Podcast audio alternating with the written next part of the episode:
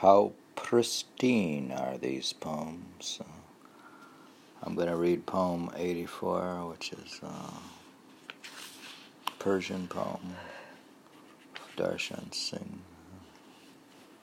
Says, How pristine are these drops raining down from springtide clouds. How enchanting the blossoms floating down from lofty boughs.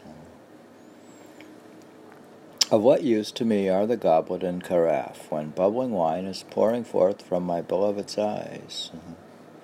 Such a marvelous garden is now blooming in my breast. A thousand crimson tulips spread across my wounded heart. hmm. Be not a slave to the lures of greed and lust welling passions overwhelm the unripe with each breath. Take your cup and come to the tavern, O Darshan. Behold, wine is raining down from the springtide clouds. Hmm. That's from, says that it is from Talash-e-Nur 148, poem 148.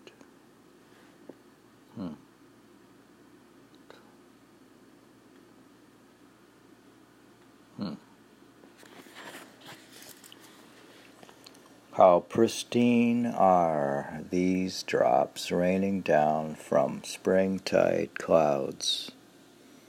How enchanting the blossoms floating down from lofty boughs. Of what use to me are the goblet and carafe when bubbling wine is pouring forth from my beloved's eyes? Such a marvelous garden is now blooming in my breast. A thousand crimson tulips spread across my wounded heart. Be not a slave to the lures of greed and lust. Uh-huh. Welling passions overwhelm the unripe with each breath. Hmm. Take your cup and come to the tavern, O Darshan.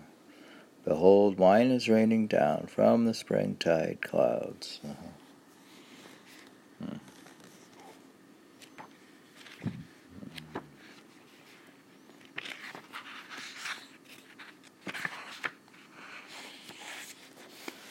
Persian text. Uh, hmm.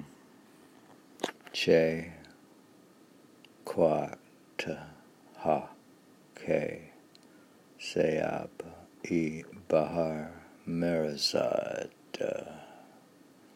Che Kanche Ha Cesari Shaksar Mirazad Marabi Jamo Sarai Chekari Saki. Okay, but I. you don't like it?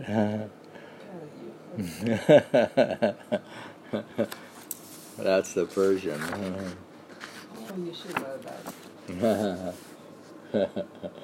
How am I going to learn it? Not going to learn it? I already know it. yeah, I already intuitively know it. I already know Persian. so I don't have to learn it because I already know it. right? Shall I read another poem or? There's no commentary. Yeah. Yeah. Read another one. That's like the end of the Persian poems. So. I'd hate to mix it. I should do a separate reading of the sonnets, I guess. Uh-huh. I still have sonnets. I wonder what the structure of the sonnets is. Hmm. Hmm. It could be a short reading.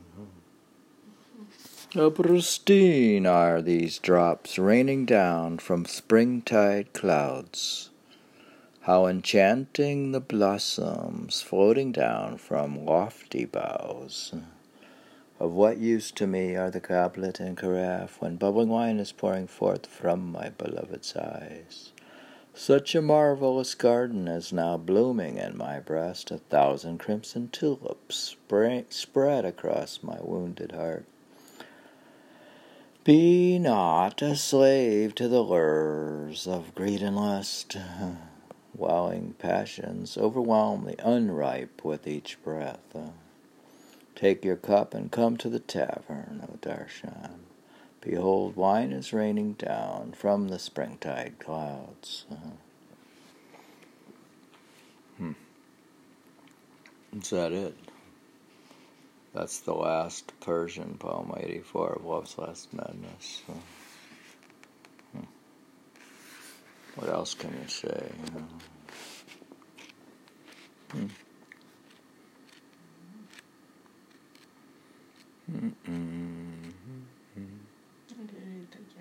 Read it again. We have things about the ghazal. We have the lyric voice of Darshan's poetry. What is that? Huh. The lyric voice. In the ghazal, poets are generally heard speaking in the first person, projecting their personal experience of love, their own pains and longings, uh-huh. the jealousy suffered at the hands of a rival, and the calculated cruelty of the beloved. This is the archetypal form of the ghazal. Reading about the ghazal, which has been preserved right up to modern times. Even personalized experiences take on the form of the stereotype because the themes explored are uniformly the same the nature of love and the effects it has are almost indistinguishable from one poet to the next. The better poets are able to find a more refined expression and seek a profounder meaning.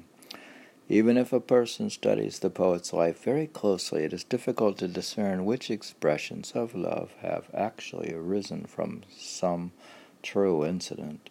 Many of the classical Urdu poets wrote so copiously, very often to meet the demands of a mushaira or to please their patrons, that it defies reason to believe that their works are replete with biographical details, in contrast the modern Urdu poets who have taken part in a political struggle, struggle or embraced an ideology, have deviated from the traditional practice and given very fine utterance to those their personal beliefs and ideals. For example, the poetry of Iqbal or Faiz is philosophical and idealistic in content, though it does not reject vivid expression of the poet's love for another human being. Nevertheless, Urdu scholar Frances Pritchett warns that it is always hazardous to take a work of art simply because it is written in the first person as an accurate account of its author's life. The narrator may be an invented persona, or the author may be have reshaped the events of his own life for any of a number of artistic or other reasons. When it comes to Darshan's mystical poetry, however, the poet makes it very clear that it is not based on flights of imagination, as it may have been with other Urdu poets who expressed mystical ideas that had been made fashionable by the writings of well known Sufis. As he states in his discourse, Love at Every Step, mysticism deals with reality. It's not the child of imagination. My poetry springs from my personal experiences. Behind every word, there is some incident, some event which made a deep impression on me. In his autobiography, he expands on the theme of his poetic inspiration. My poetry is not born out of imagination. Each verse has to do with meaningful incidents in my life. It is a personal experience. I have lived very I have lived every verse I have written. Actually, I cannot say my poetry has been written. It is not a matter of writing, it is a matter of intuition, it is a matter of revelation. It comes of its own accord.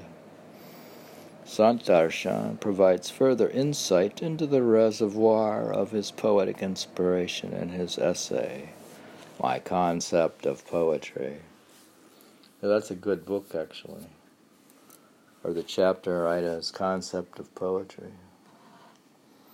The poet's spirit is quickened by his environment and by his experiences. His heart is the repository of life's joys and sorrows, its successes and failures. When the creative moment arrives, external influences and personal experiences are woven together inextricably, and his verse comes forth as revelation. His poetry then conveys to us a crystallization of what is most intense and heartfelt in his life.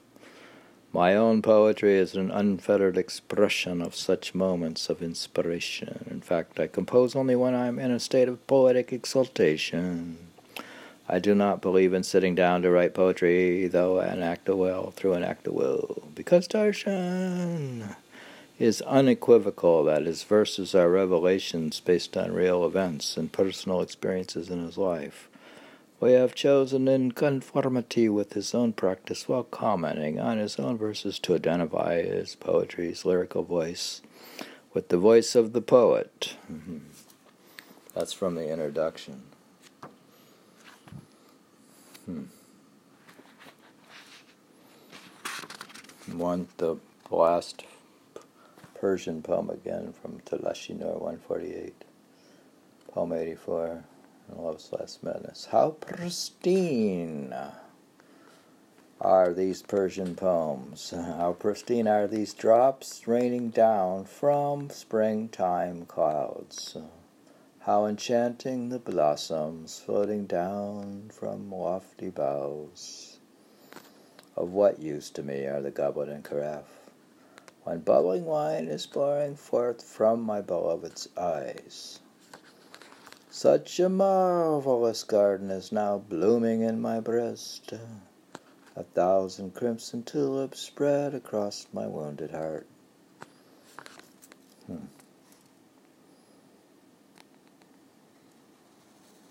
a thousand tulips. Be not a slave to the lures of greed and lust. Welling passions overwhelm the unripe with each breath. Take your cup and come to the tavern, O Darshan. Behold, wine is raining down from the springtime clouds. How do you think?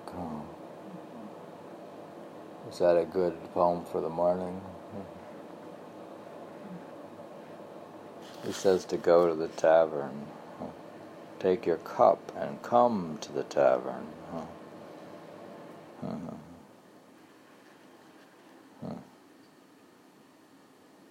We need a cup, I guess. Uh-huh. Hmm. I'm going to take my cup of tea and drink it. Uh-huh. Mm-hmm.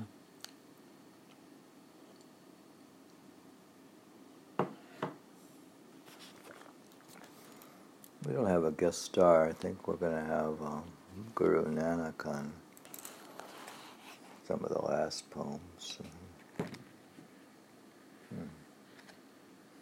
We only have um, to go to read Morris from other verses and some sonnets.